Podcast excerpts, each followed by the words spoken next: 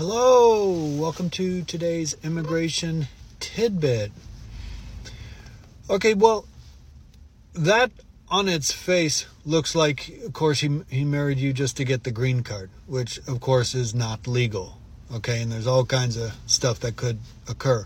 However, in order to determine if marriage fraud existed or if he was just a disgruntled spouse, uh, we need to look at more facts than when he left you, because that by itself doesn't indicate marriage fraud. Okay, I mean it, it's a factor, but it doesn't indicate by itself that marriage fraud exists. So, so I would need to look first of all, how long did you guys know each other before you got married? How often did you see each other before you got married? What is your age? What is his age? What did you do prior to getting married? How many vacations did you go on? Uh, what mediums of communication did you have? How many times did you communicate? You know, all that stuff. So, first, we need to show, in order to show that there was marriage fraud, that it wasn't bona fide in the first place. So, uh, the place to start with that is where you met him, when you met him, and then what you did leading up to the marriage. Now, here I'll I'll exaggerate here to make the point. Let's say that you met him online on Monday, that you never met him, and that he proposed to you on Tuesday, and that you began the procedures to get married on Friday, and you were going to fly down to him and, you know, marry him at that point. Okay, obviously that's not a bona fide marriage. Okay, obviously you know, he's going to say it was love at first sight and this and that, but there was no personal meeting, there was no courtship, there was nothing to indicate that he wanted to marry you for love. Okay, so that's the first fact that I'd need, or the facts that I would need to determine at the outset if there was marriage fraud. Now, everything I'm telling you is part of what the analyzation is. That's why, for example, your question says as soon as he got the green card, he left. That that's a factor, but that's not the only factor. Okay, so once I would determine, for example, that at least the courtship was legitimate, and not to say that someone like him might not, you know, have this all in the back of his mind and you know, do the whole courtship and honeymoon, you know, all that stuff, uh, just to make it look real. I mean, obviously that's a, a consideration.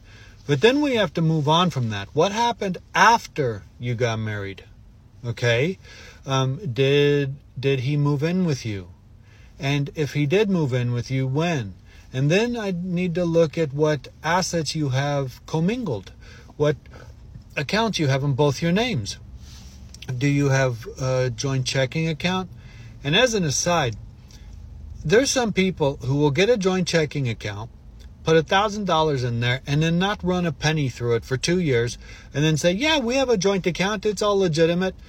But it's not because you just opened up a joint banking account to make it look legitimate, but you didn't do anything with it.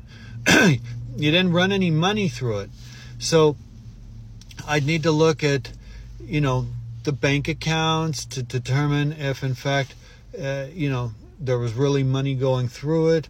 I'd need to see if you, you know, there's life insurance policies with both your name on it, if there was a will, trust, if there's estate documents that were done.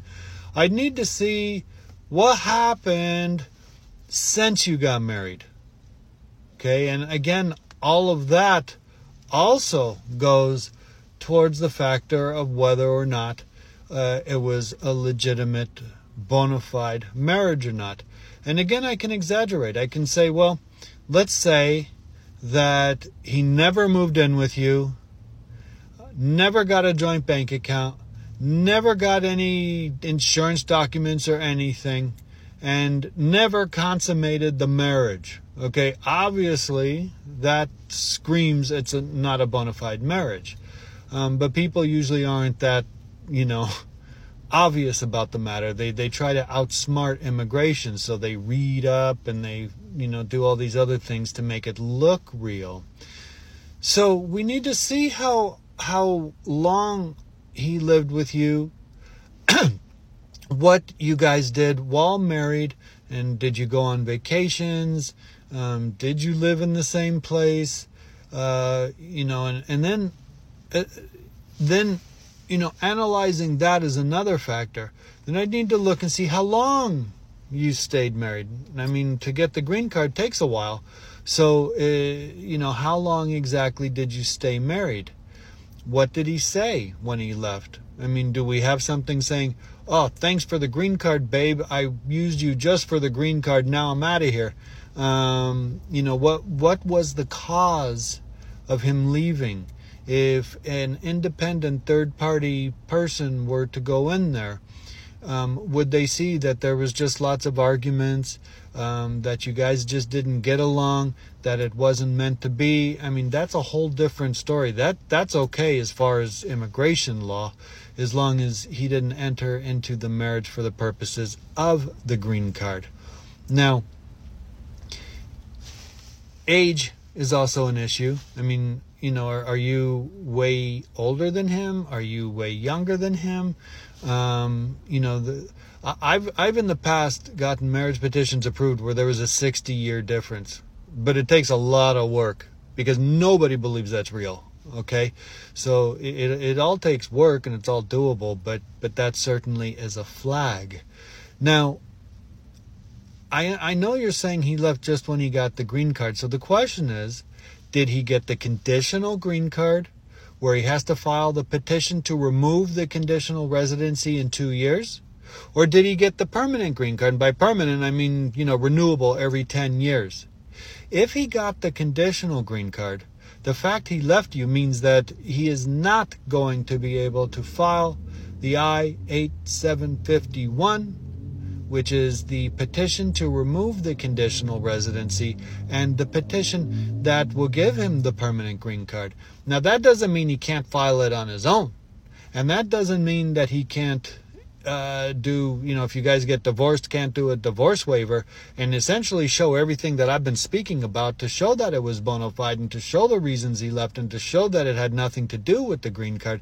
So he can still get the permanent green card. But if after you look at everything I've said, and after you have determined that it is possible that, yes, after looking at all the factors, it adds up to marriage fraud, uh, you know, that he, he did this to you, well, then you have an opportunity to have prepared a petition that will go to the proper authorities that will show all of this that they'll have in their possession upon adjudicating his I 751. Um, and if he has the permanent green card, it's still doable. It's just not going to be as easy and it's not as possible, especially since the permanent green card indicates at the time of the marriage you were married more than two years. Um, and I'd also have to look to see if you have kids. You know, if you have kids, that by itself will end this because you know, basically nobody has kids if it's a marriage just for convenience. Okay? And if they do, they're really going a long way to do it, but that by itself will end it. So I need to know that. So as you can see, there's a lot of analysis and different factors that go into play in order to determine whether or not marriage fraud was, uh, you know, was done, and that, um, you know, the just leaving after the green card by itself is not by itself the only factor. Now, I, I do see that you said that he was already cheating on you. Um, maybe he's just a bad man. Okay, I mean, it could have been uh, legitimate marriage, and he could have intended at the time to stay with you the rest of his life, and then you know just cheated, um, w- which again, for immigration purposes, is okay although uh, obviously it does go to the the facts that we're speaking of. Okay. Short Cast Club